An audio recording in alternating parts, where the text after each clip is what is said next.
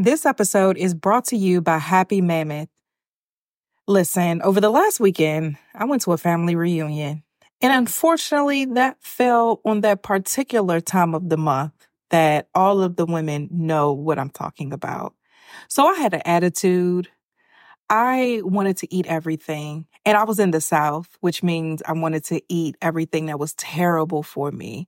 And overall, I just wasn't feeling it. I had a great time, just wasn't feeling like myself.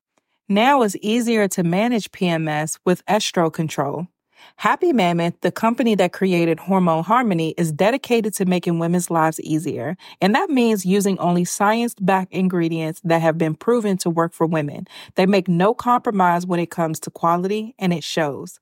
Hormone Harmony contains science backed herbal extracts called adaptogens. Now, here's the beauty about adaptogens they help the body adapt to any stressors like chaotic hormonal changes that happen naturally throughout a woman's life. For a limited time, you can get 15% off your entire first order at happymammoth.com. Just use the show code BLESSED at checkout. That's happymammoth.com and use the code BLESSED for 15% off today. This episode is brought to you by Delta Airlines. I recently flew Delta, I want to say about a week ago now, and I was coming back home from being in Atlanta for a speaking engagement, and Delta just gave me such a wonderful experience. And it really was the icing on the cake of just such an amazing weekend that I had. Some of the things that I loved particularly about my Delta airline experience was first the amazing customer service. Everyone there was so kind, so welcoming, so present, so attentive. And a small thing, but was big to me was just something simple as having headphones so that I can enjoy more than a thousand hours of in-flight entertainment. I mean, my flight wasn't that long, but I got to catch up on a movie, some shows, just things I don't have time to do usually at home. I was able to enjoy that in the air. Delta also offers fast, free Delta Sync Wi Fi, and it's available for SkyMiles members. Being able to access the Wi Fi, I was able to order some groceries and just get a head start on my week. It was a great end to my experience and ushered me right back in to being home. So even if you're not home yet, Delta Airlines helps you feel a little bit like it. Delta Airlines believes that you should feel at home, even if you're 30,000 feet above it. Learn more at delta.com. This episode of the Blessed and Bossed Up podcast is brought to you by the Blessed and Bossed Up Society. If you've ever felt alone in your journey and wanted to be around women who get it, women who love God and are about their business, Blessed and Bossed Up Society is for you. This membership community gives you a ton of resources from myself as well as outside experts to help you grow in your faith and your business. To learn more, visit www.blessedandbossedup.com slash community. Again, that's blessedandbossedup.com slash community. Let's start the show. You are listening to Blessed and Bossed Up, presented by Anchored Media an entrepreneurship podcast for Christians all about how to make God the CEO of your business. Get ready to be inspired, challenged, but well equipped to live and build your destiny His way.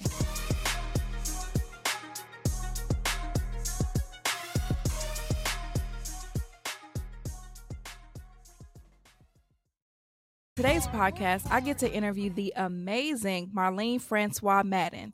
Marline is the owner of Hearts Empowerment Counseling Center, Huffington Post contributor, phenomenal public speaker, and entrepreneur. With over 13 years of clinical experience, she has become a sought after expert in mental health, trauma, self care, and girls' leadership. Marline has shared her expertise at dozens of universities, colleges, community organizations, churches, and conferences, including the Congressional Black Caucus for Women and Girls. Her organization, Far More Precious, has awarded $2,500 in scholarships to minority girls since 2013 and continues to educate young women ages 14 to 19 to dream beyond their barriers they face and reach their fullest potential. She was named by the White House as a nominated changemaker at the State of the Women Summit during the Obama administration. Her work has been featured on Huffington Post, Hot 97, Fox 5, Bustle, Psych Central, and various media platforms. Empowerment isn't just what she does, it's who she is. Driven by passion and purpose, Marline touches the lives of many through her work.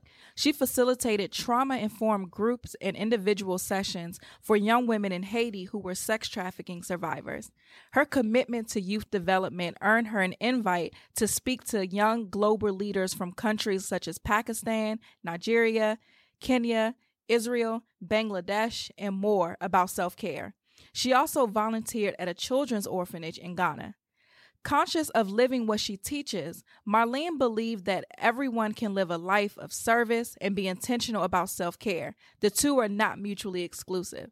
She continues to be a pillar of leadership as a coach for mental health professionals who seek to expand their expertise, brand themselves, and diversify their income.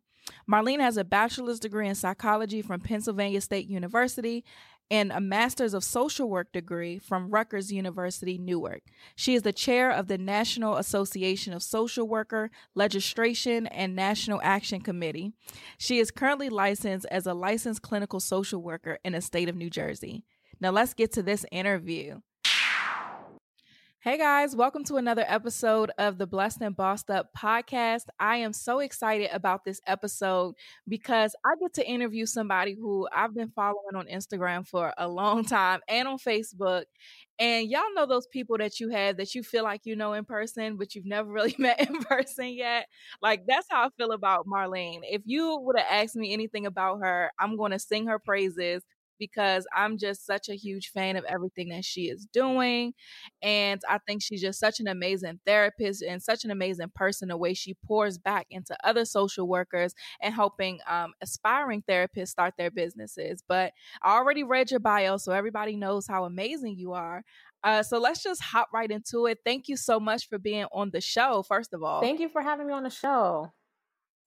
Yeah, of course. So let's just start from the very beginning. How did you get into entrepreneurship? That's such a tricky and long question. So for me, I would say growing up, one thing I recognize with myself is I like to work independently. I'm great doing mm. teamwork projects and helping other people. But I realized because my because I was such a creative and I had all these ideas, I knew that working somewhere I would be boxed in and I wouldn't be able to flourish in the way that I wanted to flourish when it came to mental health. So so my mm-hmm. brother actually we're a year apart and he's pretty much been the entrepreneur in the family. He's a um, web developer, fine fine arts, animation type person. And every time he got a job, he always would quit or bargain with them to work from home. And I'm like, how does he do this? Like, and so seeing how he always was able to do it and manage his schedule, make money, and all this stuff. I'm like, okay, so being an entrepreneur is not something I should be terrified of. So, um, getting into it, I gradually got into entrepreneurship. Um, I took my time. I took my time. I made sure that I worked in the trenches because um, so often we live in like a microwave society where people just want to jump on something rapidly without you know doing the legwork or the inner work. So for me, I wanted to make sure that I took my time and that I was well prepared before I jumped into entrepreneurship so I can have a consistent flow similar to what my nine to flow was like. So when you say take your time, what do you mean? What are some things that you did?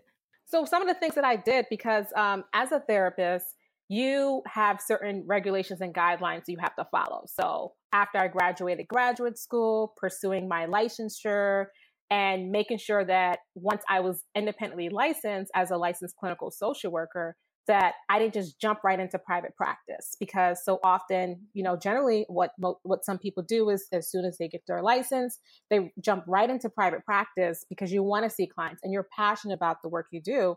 But aside from being passionate about the work you do, there's also learning how to run a business. So for me, right. being able to do the inner work required me understanding what personal development looked like, um, building my character as a woman of God, um, understanding what leadership mm-hmm. looked like, reading books by John C. Maxwell, um, listening to all the private practice gurus that are out there too. But I also made sure that I worked under mm-hmm. someone that had a successful practice. So I worked under them for about a year and a half and got to learn everything that I needed to learn in that moment and then it got to a point where I knew that I had this nudge and touch on my heart where God was like, you have to leave. And And for me, mm. I, I like to operate with integrity. And I had signed a two year contract with the um, practice that I was working at. And I'm like, I can't just get up and mm. leave. And, you know, I, I was comfortable there. I heard how other people were running their practices and some of the struggles they were going through.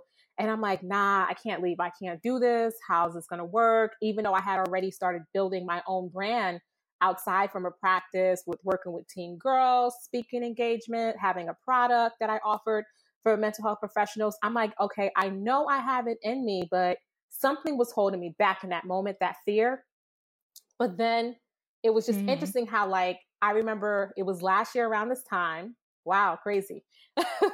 crazy. Because last year around this time, I would say around October, October, November, I went to LA um, with my parents where my, my younger brother was graduating massage school. So I went with my parents out there and I watched this sermon by Sarah Jakes Roberts um, on TV. Mind you, I was out in LA. Mm. I could have went to the church, but I decided to be in a house because they, my, yeah, I was like, oh, I was like, oh, I'm going to LA. I'm gonna go to this church while I'm out here. But then that night, like we were, my brother had us going to the museum. We went out to this Indian restaurant, and I'm like, I'm not gonna go.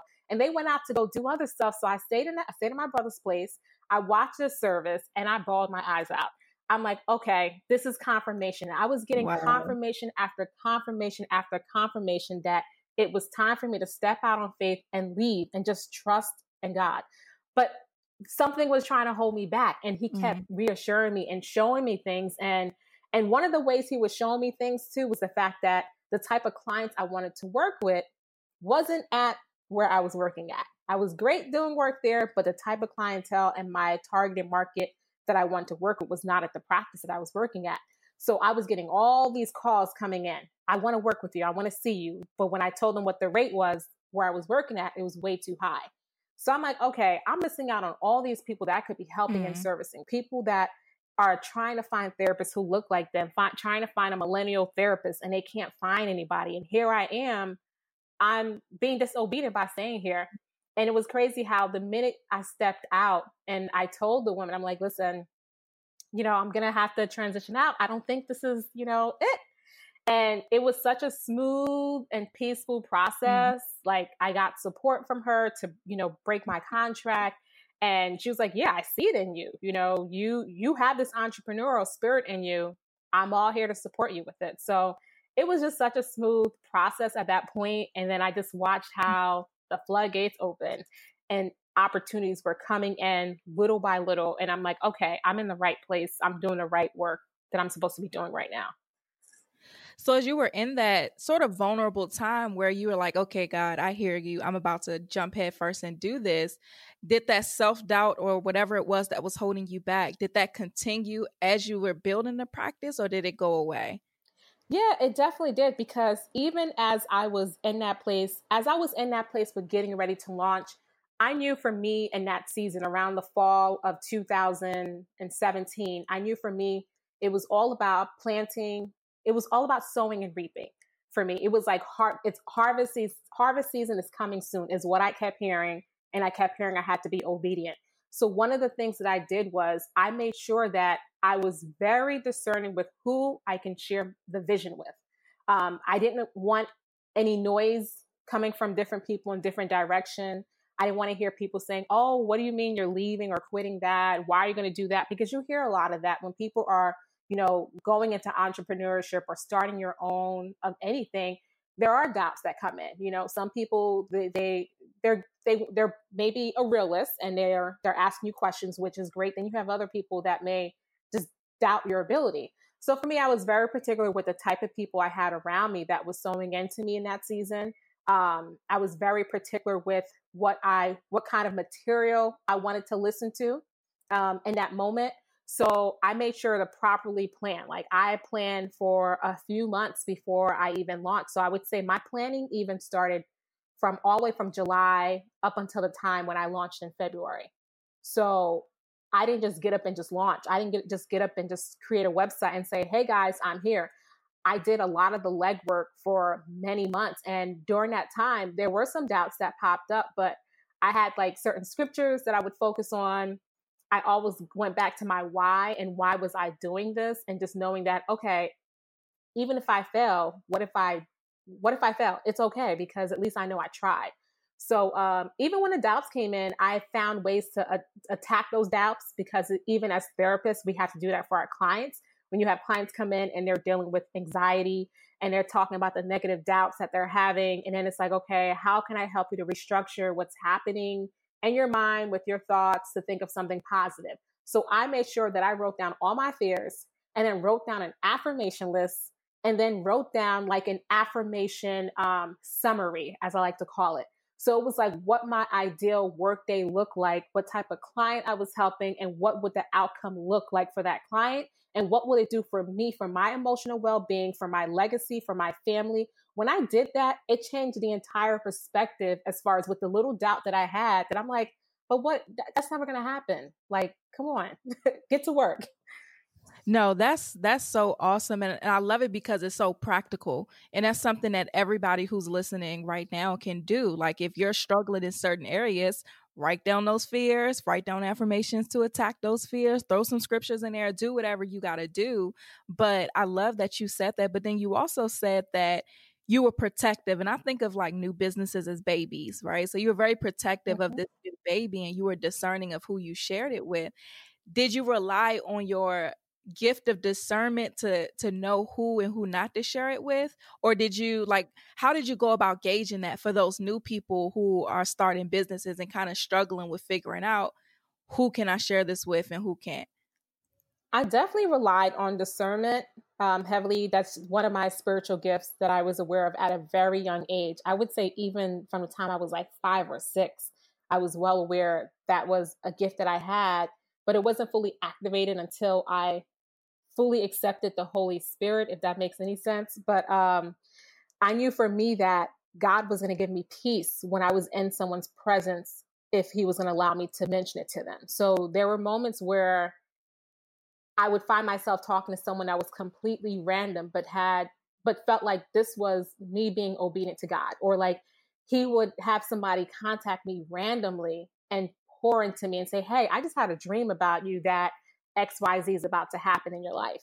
And I'm like, oh, okay. So I can go ahead and reveal because they are already reaffirming what God has confirmed in me for, for me to do. So there were multiple people that he sent my way that said, Hey, I had this dream about you. Or I saw, like, because I was also a, a newlywed, I was recently married. So, of course, when you're recently married, people are constantly talking about pregnancy, right? So I would have friends of mine or people contacting me saying, I had a dream you were pregnant, but it does not mean pregnant with a baby. It was pregnant with something bigger than you. I can't explain what it is, but I woke up from the dream and I had to pray for you. And then in that moment, I knew, okay, I can reveal to this person because God is sending them my way to pray for me on a deeper level. So he revealed to me. And sometimes the scary part about it, the people who were once your go to people may not be your go to people in that season for what he has implanted in you. And I think that's the tough part that a lot of people struggle with because, you know, naturally, if you're a nurturer, you're, you know, compassionate and you love on people, you want to share things with those that are around you constantly. There are certain things that may not be for them to know about in that moment while you're in that first or second trimester of planning. So that announcement that everybody likes to make, maybe everybody's not supposed to know about the announcement in that moment because if they know about it, then it just might not be great for that seed that's trying to grow. So I had to learn that and just have discernment and just be okay with knowing that, okay, this is not for everybody that's around me to know, like, hey, guess what? This is what I'm about to do. Like, I had to be okay with that. Yeah, that is so good. And and the the gem that I really pull from it is how God was sending people to you because a lot of folks when they start businesses, they get so excited or whatever, they feel the need. And that's with anything really. Once you get excited about something, you tell everybody about it. And so they're so excited because they have this business idea and they go share it with all of these people. And then it goes into now you don't pump yourself up thinking, now that you're pumped yourself up, telling everybody what you're about to do, you never even actually do it, but you're getting all of these kudos for your thoughts. But um, a lot of people, they go out and just tell everybody.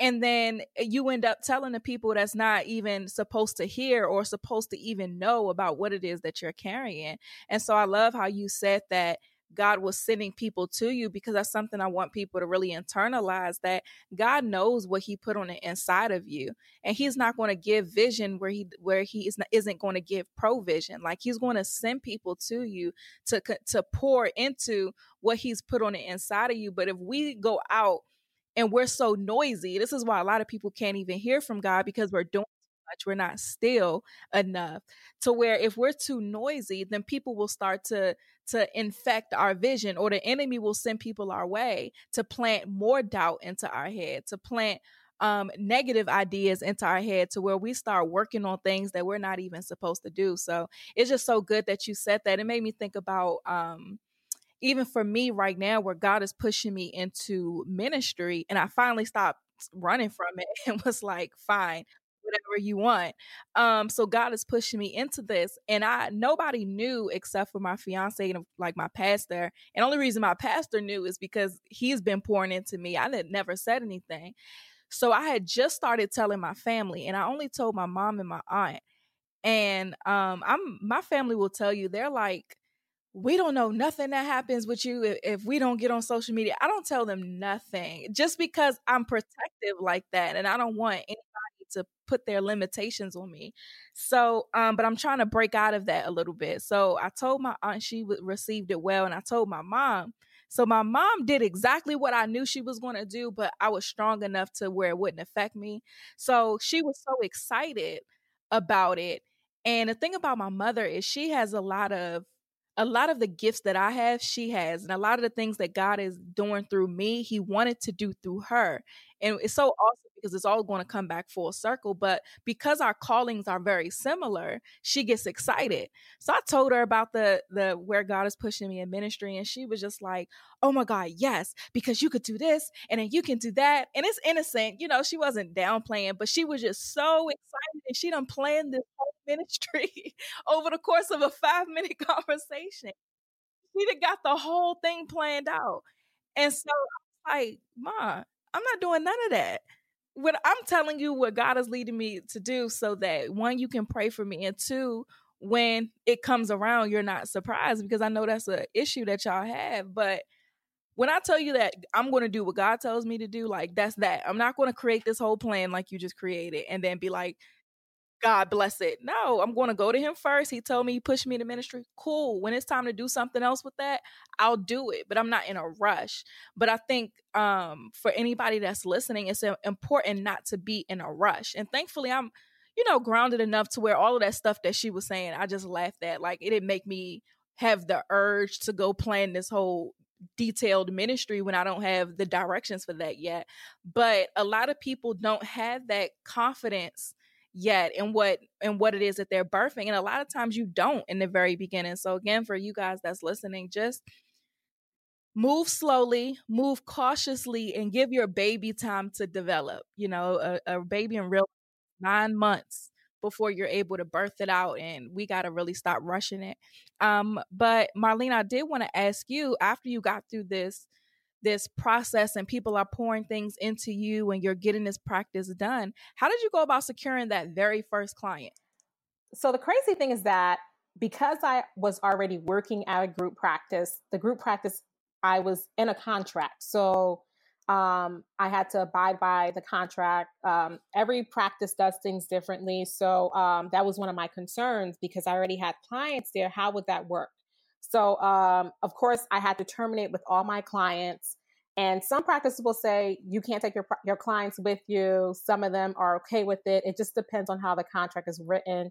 Um, but most of my clients were in good spaces to kind of terminate and just be done with services. And I did have two that come that came with me. But one of the things that I did, I was very strategic with my business basics. When I say business basics, I mean my business planning, my marketing strategies, marketing analysis, the whole nine. So around the time I was launching my practice, I had a lot of podcast interviews, radio interviews, and other options that came up, TV. I had a lot of opportunities that were coming up around that time. And I had already secured my office space for at least two months prior to officially going live. Reason why, because I wanted to furnish it, wanted to make sure it looked right and mm-hmm. everything was perfect before I completed my everything, my services at the group practice before I went live at my practice February 1st. So one of the things I did was when I started getting new calls coming in, I started penciling people in for like first, second week, third week of February. I was penciling people in. So I started already building clientele. The minute I opened my door, I was getting calls nonstop. And as I'm getting calls, one of the things that I found was that people were saying, like, I've been calling therapists, but nobody's calling me back. No one's returning my voicemail. They're not responding mm. to my mm. emails. And for me, that was important for me. And because I love the whole branding and marketing aspect, which is something mental health professionals struggle with because you don't learn that in your graduate programs. So I made sure that I made sure that my website was speaking to my ideal mark clientele, that I had a few blog posts available, that I was getting podcast interviews here and there on specific topics related to millennials and teens. So that way people like, oh, she got to practice. We got to refer people her way. So I think all of those things that all, mm-hmm. it just mm-hmm. came full circle. It just all happened at the same time where I was able to build a good load of clientele to the point where I replaced my income from what I was making at the group practice within the first week. What I was making over there, what I was making over there every two weeks, I replaced it in one week. And I knew in that moment that this is the this is the That's benefits awesome. of being obedient. It was it just happened so naturally to the point where I was like, okay, I'm in the right space. This feels good. Like it just felt so good to help my community in the way that I wanted to help them without any restrictions and to know that I'm operating in a way that God wanted me to operate. That's awesome. So you said how you were very strategic and you did the podcast interviews and your marketing plan and things like that. Were those skills that you already had or did you have to learn those things before you launched too? So these were skills that I actually started learning right as I was graduating from uh, my graduate program.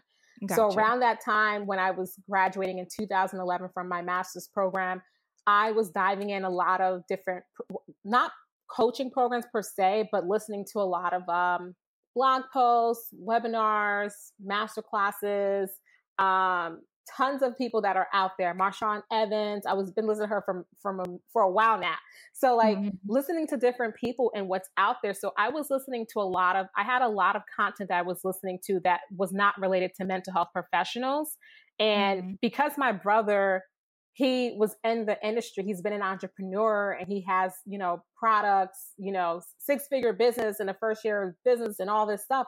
There was a lot I was learning from him that he was doing. So he would teach me a few tricks here and there about how to do certain things. So um, it just came so natural for me to know, okay, these are some things that I need to put into place before I go out there. So making sure that I'm doing speaking engagements on mental health and just talking mm-hmm. about it so that way people um, think of me first. I wanted people to think of me first and my community when it came to mental health. So that way, when they know I open doors, they can send clients my way. That's awesome. And I think that's a really good um, point for everybody who's listening is you didn't talk about I created my Instagram and my Facebook and I started. No, you said I got podcast interviews, I did speaking engagements, I put myself in the environment where people w- could bring me business. And I think that's an important tip for anybody that's listening as you're building your business. That's how you get people to you in the beginning. It's not about just the social like we hear all the time. Social media is a great leveraging tool, but in the beginning, you got to go out there where the people are. That way you can bring them over in droves as opposed to reaching that one or two person as you're slowly building your online presence and things like that. So I love that you did all of those things and I hope you guys listening are taking notes. Um, so you did a lot of things very well. Um, and everything went very well very quickly. Were there any mistakes that you noticed you made along the way? Yes. Um, so as far as mistakes, not recognizing that okay i need to manage my schedule better. So starting when i started my my own practice i was still doing some contract work at the medical school. Um, they had like this public health research institute that i was working at part-time. And so understanding that okay not only am i seeing clients i have to make sure that i'm managing my business. So managing my business what does that look like? Understanding my numbers what are my profit and loss statements um, getting back to insurance company because at the time for the first two months or so i wasn't accepting insurances. I was waiting to to get approved by the insurance company. So once that happened that mm-hmm. added an extra layer of work because seeing cash pay clients generally after they're done seeing you you swipe their credit card or they're in your system that swipes it automatically boom you're done. But when you're taking a client that has insurance you have to verify okay what is their copay amount? Um, do they have to meet a deductible how do I submit this claim to the insurance company? Or it gets denied, and now you're calling the insurance company and you're on the phone with them for 45 minutes to an hour trying to speak to someone to figure out what happened to the insurance claim. When are you going to get paid for it? So that aspect is where I had to learn okay, I need to make sure I have an admin day because if I don't have an admin day, I'm gonna lose out on my money. I'm gonna lose out on things. So being right. able to get creative with that. Um, and one of the other struggles early on was balancing home versus business. As much as I was big on self care, mm. I think one of the struggles was the fact that you know I, you know, I've been I'm now I'm currently married for a, a year and some change now, but understanding that dynamic with like, okay, I get home from work from seeing clients, you know, maybe six, seven o'clock at night, then I'm still doing my notes, I'm still doing work. Okay, who's cooking dinner? What time am I setting aside for my husband? How do I make sure that I put the phone down and be intentional in this moment? Um, because it just felt like, okay, well, business has to operate 24 seven. Like I gotta, I gotta keep working. I gotta keep working. And next thing you know, you're up till two, three o'clock in the morning and he needs to go to sleep, you know? So learning how to balance that aspect like okay how do i balance home and business? How do i make sure that i'm putting home first and not business first? Because biblically that's what i'm supposed to do. But when you got to put that into practical it's very hard um, but the crazy thing is now both me and my husband are both entrepreneurs. So I think he's now, yeah, it that's another story. that's a crazy one. So like now just learning learning how he's also recognizing, okay, he's better at balancing things, but he's like, okay, I see him come home now and he's working a little harder too. I'm like, okay, you working now, so I can work too now.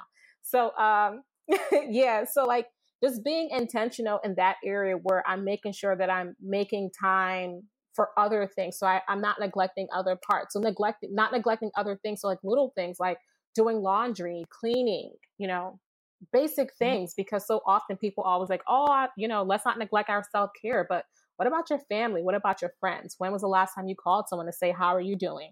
So just being intentional with things like that.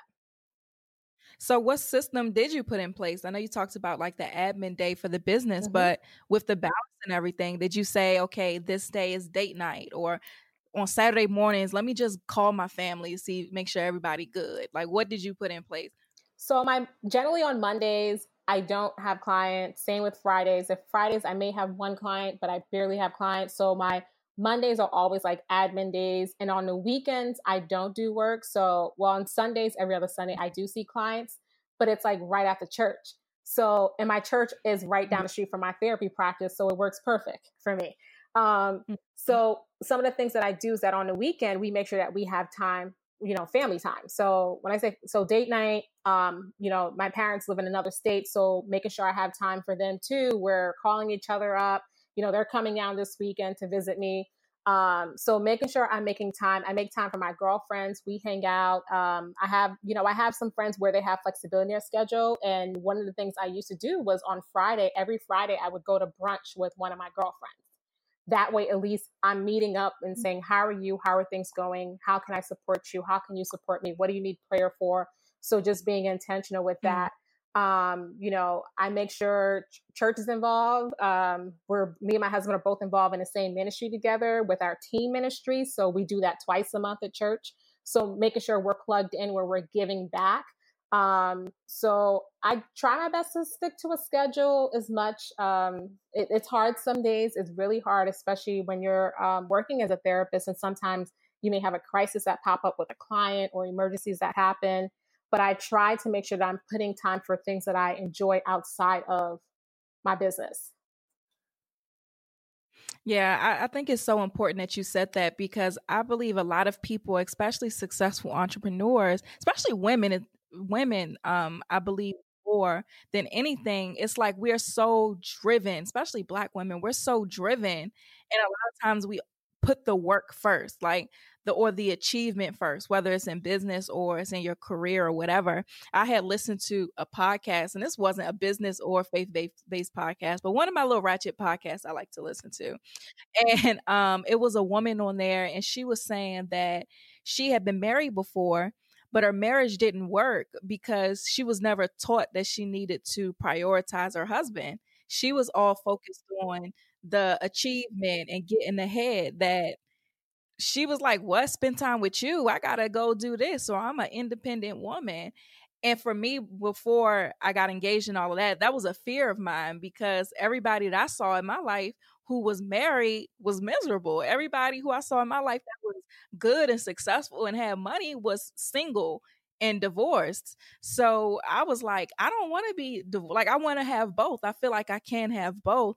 And then as my faith began to grow and learning that order that God is first, um your husband is second and then it's you supporting him and so learning these things and then business is after that so learning the order really helped me I remember even, and I still have to check myself. I remember yesterday I was praying and I was asking God, um, can you give me the vision for, uh, can you give me our 2019 vision, referring to me and BJ? And I was like, I instantly felt convicted. And I was like, oh, no, no, no, no, no, that's out of order. God ain't giving you the vision. Like, He might tell you bits and pieces of it, but He's the head. He's the, you talking about 2019 gonna be married then. He's the head of the household. Like God gives him the vision and shows him, and you support him and you continue to pray and things like that. But I was out of order for even being like, God, tell me what we doing. So I had to check myself again. Like Tatum, you thought you got rid of all that independence. It's still there. But um, I was glad I was able to check myself. And I think it's so important that you said that, just making sure things are in order because a lot of people don't realize it until you're divorced, until it's too late, until you have all of these material things and all of this success and nobody to share it with. So, yeah, I'm glad you touched on that. Um, I do want to talk about self care a little bit because you are the resident therapist right now. And um, we hear about self care and entrepreneurship all the time. Like at this point, it's right up there with like women empowerment to me. So, what is self care? Hmm. There's so many ways to, to answer this question. Um, for me, self care is just being fully present and intentional in the moment, like where you feel like, I'm good, I'm good. because, you know, people always think the self care like okay you have you're going to the spa you're spending time with yourself and all these things um and then i think now too is getting a little tricky with the millennial cultures and you spoke about this recently in a podcast with crystals and saging and everything under the sun um so it gets very tricky because you're seeing a lot of that that's happening more where people um their self-care techniques um, may look different than what you may think of. So for me, when I think of self care, I think of it covering different aspects of your life.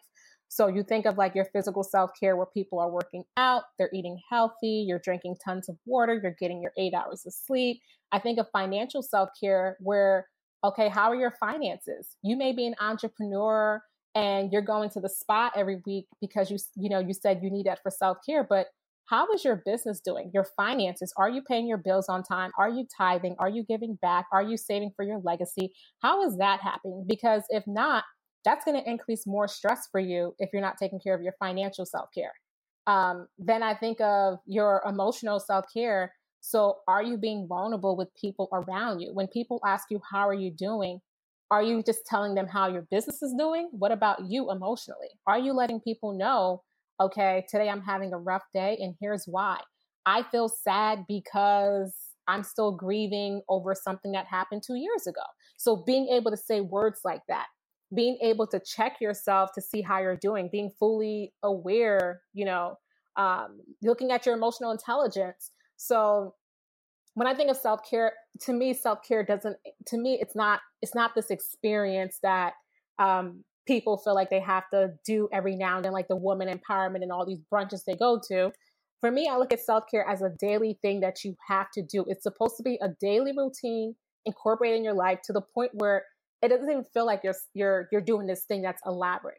Kind of like how most people you get up every day, you take a shower, you brush your teeth, you wash your face. It's just a normal thing now, right? You put clothes on before you go outside, right? That's a normal thing you do. So I want people to look at self care in that way too, where it's just a habit, a daily habit that you follow. And what works for me may not work for the next person. Um, but being very intentional and covering different aspects, even spiritual self care, that's a big thing. So um, understanding what's going to work for you and listing those things down and telling yourself that you are not perfect and having grace with yourself because um, if people are perfectionists they struggle they always they may feel anxious like oh like this is not perfect it's not getting right and then it's time to go to bed and and they can't go to sleep because they're thinking about things in their business that's not going right you know they forgot to mail out orders they forgot to send out an invoice they forgot to check their email all these things that are creating anxiety within them. So, knowing, okay, what do I need to do in this moment? Do I need to ask for help? Do I need to delegate projects? Do I need to say no to people? Do I need to create boundaries? And um, something else, which I recently told a client to do, was the fact that when people look at their calendar and schedule, they always put in all these things they have to get done, right? All your events, business meetings, you got this going on, coaching this person. Everybody puts all that. And then whenever there's an empty spot, they fill it in when someone calls them and say, Hey girl, you want to hang out? They fill it in without recognizing, do I need this moment and this calendar that I have here as a breaking a break point for me to just check in with myself? You know, so maybe you just left the business luncheon in the morning and then your friend hits you up to hang out and do something. But depending on that friend, maybe you know if you hang out with that friend, they're going to just tell you about what's going on with their situationship that they're in, and that's just going to create more stress for you. Then tell yourself, okay, do I really need to spend the next two hours with this person that's not going to fuel me but pull from me? Do I need to schedule them on another day where I'm already full and I can meet with them so I can pour into them and be fully present and engaged? So being able to look at how are you scheduling your day, being intentional with putting slots somewhere in between so you can be more effective with other people that are around you. Yeah, that's really good. I think a lot of people struggle too with just, I guess, finding the confidence to say no and to draw those boundaries. I've never had that problem. I've always been very outspoken, like I'm not doing it and sticking with it. But um, a lot of people aren't that way. So, how can the people who do struggle with saying no, who do love to give, sometimes at the expense of their own needs, how can they learn to say no more often? Um, I usually tell them because what happens is there's a sense of urgency, and they want. Sometimes people who struggle with saying no are can be people pleasers, so they may struggle because they want people to see them in a certain way, and they want to help everyone. They feel bad because of the shame and guilt that overwhelms them. So I tell them when people say like, "Hey, can you do something? Hey, I need you to do this. I need you to do that." Just say, "I'll get back to you. I'll get back to you." Even though they may they may go back and say yes because they're still struggling with the no but i'll get back to you allows them to kind of sit in that emotion that they feel and maybe even process it so they don't make an, a decision based off of an emotional response that they have. So maybe in that moment the person reaches out to them and says like hey i need you to speak at this place for me. And maybe they know that day just was not going to work for their schedule, but they feel like saying yes. Because they're scared of saying no. So in that moment, just saying, I'll get back to you. So they can go back home and kind of sit down and say, well, why am I saying yes? Like, what are some of my reasons for saying yes? And if I say yes, what will it what will it do to me emotionally? What will it do for my schedule? And what would I what can I do if I said no instead? So allow them to actually write it down so they can see what will it look like if I say yes and what will it look like if I say no. If I say no, what can I do for myself in that moment? What will I feel like emotionally afterwards? So having them see what their feelings will feel like if they'll feel anxious or more at peace or joyous. And it allows them to kind of say like, wow, if I say no, I will feel better. But why am I? And then afterwards, they're going to have to process and process and dig deeper to figure out why am I saying yes? Where does this come back to? Does it come back to any childhood traumas that I'm dealing with where I felt like I wasn't good enough and I have to constantly keep doing for people and go above and beyond so people can see that I'm this good person. Um, because sometimes it goes back to something that happened in their past where they have not resolved. They haven't, you know, um, sat down with someone to kind of talk about. That's good. That's really good. I hope you guys are listening out, taking notes, especially the people pleasers, because we got to start taking care of ourselves. Yes. Um, you did mention anxiety too, and I wanted to ask from your experience, like, what are some ways as entrepreneurs that we can eliminate that anxiety? It's such a huge topic right now, so I'm like, let me ask the therapist. Oh yeah, so she can let us. yeah, so uh, it's big for ther- uh, for for entrepreneurs because you have a lot on your plate. You know, there's a lot that you're doing in and outside of your business, and trying to maintain your schedule, keep your sanity. And for some entrepreneurs, they may feel isolated because they don't have a community of supporters that are also entrepreneurs or that may be in a similar line of work that understands what they're going through. Um, so I always mm-hmm. tell people it's important for you to have some sort of support group. So have a group of supporters of people that are doing similar work as you that will that just understands it and gets it. So for me, I have a business mm-hmm. business bestie and she's also a therapist. So I know I can call her up because we have similar challenges that we may be going through when it comes to the, the type of work we do with clients and you know trying to figure out this whole entrepreneurship stuff and um, because sometimes your family and friends may not get it. They may just like, oh, well, you chose that, so I can't help you with it. Um, or maybe you're mm-hmm. the strong one out of your entire crew. So people are constantly coming to you as you're trying to navigate your work life. So um, I think that's where you have to be intentional and set boundaries. So set, setting boundaries with your schedule is one thing you have to do and sticking to it where you pencil in some time for yourself. Um, something else I tell people to do for to kind of eliminate some of the anxiety is some sleep hygiene. So sleep hygiene, it pretty much is like your daily, your nightly routine before you go to bed. When people think of hygiene, they always think of personal hygiene.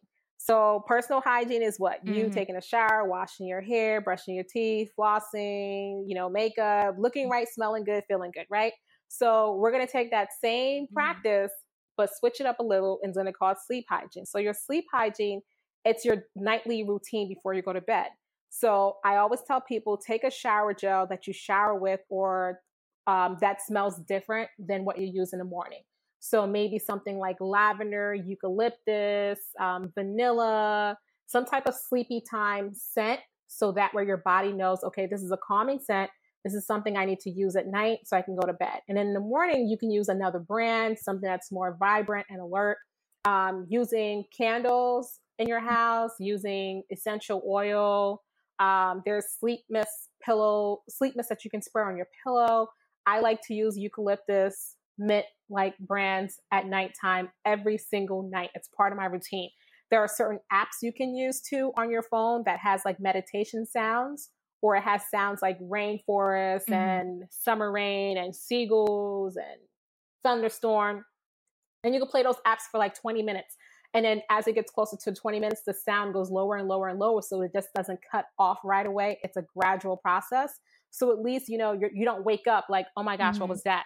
Something else for people to do, cut down electronics at least half an hour before you go to bed and then put your phone on the other side of the room, but make sure you have your nighttime light feature on if it's an iPhone and lower your brightness all the way down. So that way, when your group chats are going off at one o'clock in the morning, because your friends are still up, your your light that light is not popping up in your room where you're like getting up right away. You know, putting your your phone on silent or um, putting text alerts and email alerts on silent. So in the middle of the night, you're not waking up. And also too, like before you go to bed, prayer, you know, prayer, worship, um, you know, writing down the things that you didn't get done and saying, I'm going to put that on tomorrow's worry list. We're not going to worry about that tonight. God, you got this. You're going to handle this for me. Um, because what happens is that people are up all night because they're still working on things. They have deadlines to meet for their businesses, and then they're not being intentional with taking care of their body. So even with deep breathing, I find that women struggle with this. They're not breathing in this way. Like they're not being intentional with checking in with their body to take deep breaths in, like inhale and exhale, and just sit still for five minutes. it's a struggle. Nobody wants to sit still. So learning to sit still and just be calm just for five minutes and just clear your thoughts in that moment. So those are some habits that I would tell um, people to do to kind of like minimize some of the anxiety that they have. That's good. I was taking notes. Like, what this eucalyptus mist? I'm about to go on Amazon as soon as we're done. order. Oh yeah, um, Bath and Body Works has a brand called Stress Relief. The entire line. I have it all from soap to shower gel to lotion to oil to candle to plugins. They have an entire line. I'm about to give me some. I started. Um, I found myself getting anxious for a while because, and not just from just business, but it was just this new responsibility now with with my faith. So we had the business stuff going on already, but now, you know, really letting God lead my life and learning what that means and moving into ministry, all this stuff that I had no idea I was going to be um transitioning into i was stressed like yeah. this is too much responsibility. I just want to be rich and regular. That was my life plan. I'm not trying to be doing all of this. But i started going to um kickboxing and it is like perfect for stress relief for me because i can just beat this bag up whatever's going on i'm beating this bag up and it just makes me feel so good but um yeah, so I would add that too for anybody that's listening. Some type of physical activity. I love kickboxing yes. because I can fight. And that's just I used to beat people up in real life and now I just beat this bag up and get the same frustration. um, but I had a question. I do want to go into some faith questions, but before we get there, um, you're actually going to be teaching. I'm so excited about the Blessed and Bossed Up Society. You're going to be teaching about passive income, going from idea to product. And as a therapist, of course, the main bread and butter of your business is service based. And I love, and with service based, it's always a cap because you can only see but so many clients. You mm-hmm. can only speak at a certain amount of events. So I loved how you started incorporating passive income into your business because now you've kind of broken that glass ceiling that a lot of therapists get boxed into. So what made you start creating these products and um I guess how did you get them done? Yeah, so um, I have, like I said, you know, I grew up, I, I grew up around a lot of the arts industry um, in my house. So, like with both of my mm-hmm. brothers, with both of my brothers being in the art industry, um, so having having both of them be in the art industry, having my great grandfather be a music composer, to my dad also being in the arts too, I think all of that tapped in the creativity side of me, of my brain, right? So at a young age, I love looking at things. I love the aesthetic of things and how things look, and um, always trying to figure out how can I maximize my opportunities as a mental health professional because not everybody's going to go see a therapist. So for me, um, I've mm-hmm. always been that person where I like to learn about things, like be resourceful. I love researching, so I was always researching things, always putting out information and content out there, and then so a lot of mental health professionals were always like looking out to ask me questions and things like that. So um, one of the first thing I started doing was creating a therapist planner, which I created like God literally dropped this in my head September 2016 and worked with a designer and had them launched by December 2016 for 2017. Launched them super late, but it was um, it was my first time doing it. And then from there, every from 2017, 18, and now we just launched the 2019 therapist planners um, first one to ever be done this way for therapists and it's it's it's amazing to see how i started something um, not knowing how it would grow and constantly researching to perfect it and now it got i've gotten to a place where i was, was able to create master classes to teach other people how to create and launch their own planners and journals where i'm able to see other you know other women entrepreneurs are out here launching their own ideas and it's helping other people in the community, um, especially for therapists, because one of the things I always say is that, you know, it's when you're in a service based business and you're in, a, in private practice, you're working with clients all day. You, like you said, you can only see so much, right? So depending on how much you're charging, mm-hmm. depending on how much insurance is reimbursing you, if you see so many clients to meet a certain number, you will get burned out depending on the type of clients you're working with and seeing. And for me, I never wanted to be in that mm-hmm. space. I wanted to make sure that I was intentional and fully present in those moments when I'm engaged with my clients. So I knew for me there was a maximum number that I'm willing to work with and that I would need to supplement my income in another way so I don't feel burned out. Not only that, for me to know when you have slow months in entrepreneurship, most entrepreneurships have slow mm-hmm. months depending what type of product you have. if if um you know so like even for therapists knowing around the holidays it may be a slow month around certain weeks because people are going on vacation they're away they're not around um, depending on the type of clients you're working with if you're working with teens maybe during the summertime you may not see them because the parents are like well they're not in school so there's no more drama and they're not failing so they're good they're good for the summer and they come back in mm-hmm. september october so knowing that you may have months where things get slow and how are you going to supplement that income so you don't get in the place where you have anxiety. So looking at what are you good at and how to maximize those skill sets. So for me, I was able to do that with creating, you know, courses that will benefit other social workers, you know, using some of the skill sets that I was good at and just put it out there. And it's just been such a huge blessing to see people get, you know, get blessed from it um, from from just the product, the the planner down to the courses and seeing you know how they grow in that way and how now they're looking at okay I need to include some passive income streams into my business. I may need to do more speaking engagements. I may need to look into some press feature. So now it's amazing to see how therapists are starting to try to change the narrative because we have to get into these spaces and we want people to know where we're located and, and that mental health is important because people see what's on TV, but they don't want to go see a therapist sometimes because they don't know. So I'm telling therapists now, like, I need you guys to get mm-hmm. on YouTube because there's not a lot of us uh, melanin therapist on YouTube. And I decided to get on there. Now I'm seeing people starting to, to realize they need to get on there too. That's good. That's good. Okay, okay. I'm, we're getting oh dang, we're over to 45, but that's fine. We're gonna keep talking. So um, I did want to dive into faith a little bit. You talked about how um, God has really been guiding you even from the very beginning of starting your business. How did you go about building your relationship with God so that you could even be in a position for that to happen? I actually grew up, so um, I grew up in a church, like, grew up going to private Christian school.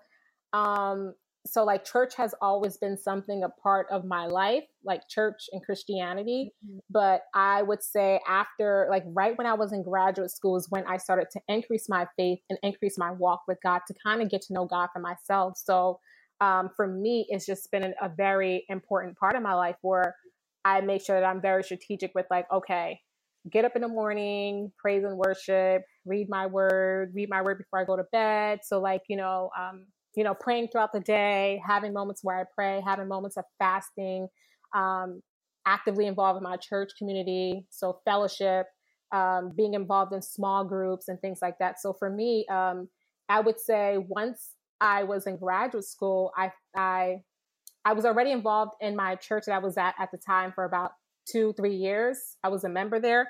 And at that point, I think at that point, I had like my breaking point, like just came out of a, a remelationship or something like that. And it was like, okay, I need Jesus. Um, I had one of those moments. Mm-hmm. And, and from there, I just started like building my faith and having accountability really helped me to have other young women that were also um, um, believers in the body of Christ really helped me to grow in my faith because sometimes, you know, when you're one way and then you have the transition, it's like, but how do I do this? What do I give up? And all this stuff because, you know, even yeah. though I grew up in a church, I grew up in a Pentecostal church when I was little. The church is where you wear skirts Monday every single day, no nail polish, no jewelry. That's the kind of church I grew up in, right? Wow. So for me, religion looked very different, wow. right? And I grew up going to private Christian mm-hmm. school until I went to high school and a public school. So that adjustment there. And then I went to Penn State the party school. So going to Penn State, my eyes kind of opened up to something else. I was partying every single day. Um, so leaving Penn State and having some of those friends that I had to transitioning to to going back to Christ and still trying to navigate that space where I was going to the club Friday through Sunday, popping bottles, the whole nine. And it's like, but can I still pop bottles and do this? How do I let go of this? I'm like, but God, but I love my friends. They're real cool. But little by little, he slowly started to change my appetite and the things that I liked and started to open my mm-hmm. spiritual eyes to things. Um, and then eventually, like those friends kind of just like, okay, we're not going to invite Marline to that, but we'll invite Marline to brunch. Then it, to the point where those friends ended up being the ones saying like, yo, I'm doing a Daniel fast for 21 days. You in? So like to see how they also had made those adjustments too. Um, but but for me, I think having the accountability, like having young like a young group of young adults that I can be around um, to hold me accountable, that I can talk to about how how was it for them, challenges that they had, you know, leaving out a relationship and seeking purity. Um, like, what do you do? Like, how do you navigate all these new new new spaces that I wasn't that I didn't have to work that I didn't have to think about in my adult life. So um, I think for me, the accountability helped me to get into a point where I became consistent and knowing, okay, I got to get consistent with God and just keep moving keep moving in this direction if I want him to reveal to me things that I need to know for my future. Yeah, that's awesome. That's awesome. I wish I would have been more serious about my relationship with God before entrepreneurship. That way I could have kind of just focused on a lot of the bad habits I needed to break and things like that prior to trying to start a business. And so I'm working on all this stuff while still trying to grow a brand and all of that. I wish that I would have been more obedient earlier, but um, came came along eventually, nonetheless. So, but yeah, that's awesome.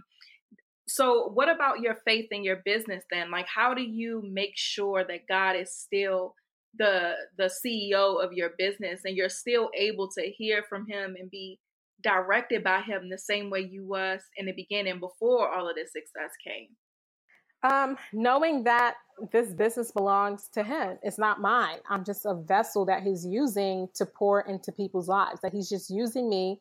And if at any moment I decide to think that I'm better than God or better than everybody else, he could rip it from me the next day and I just don't have it. So understanding that, you know, he has used, he's equipping me to, to, to pour into people's lives and know that this is not mine. This is all his doing.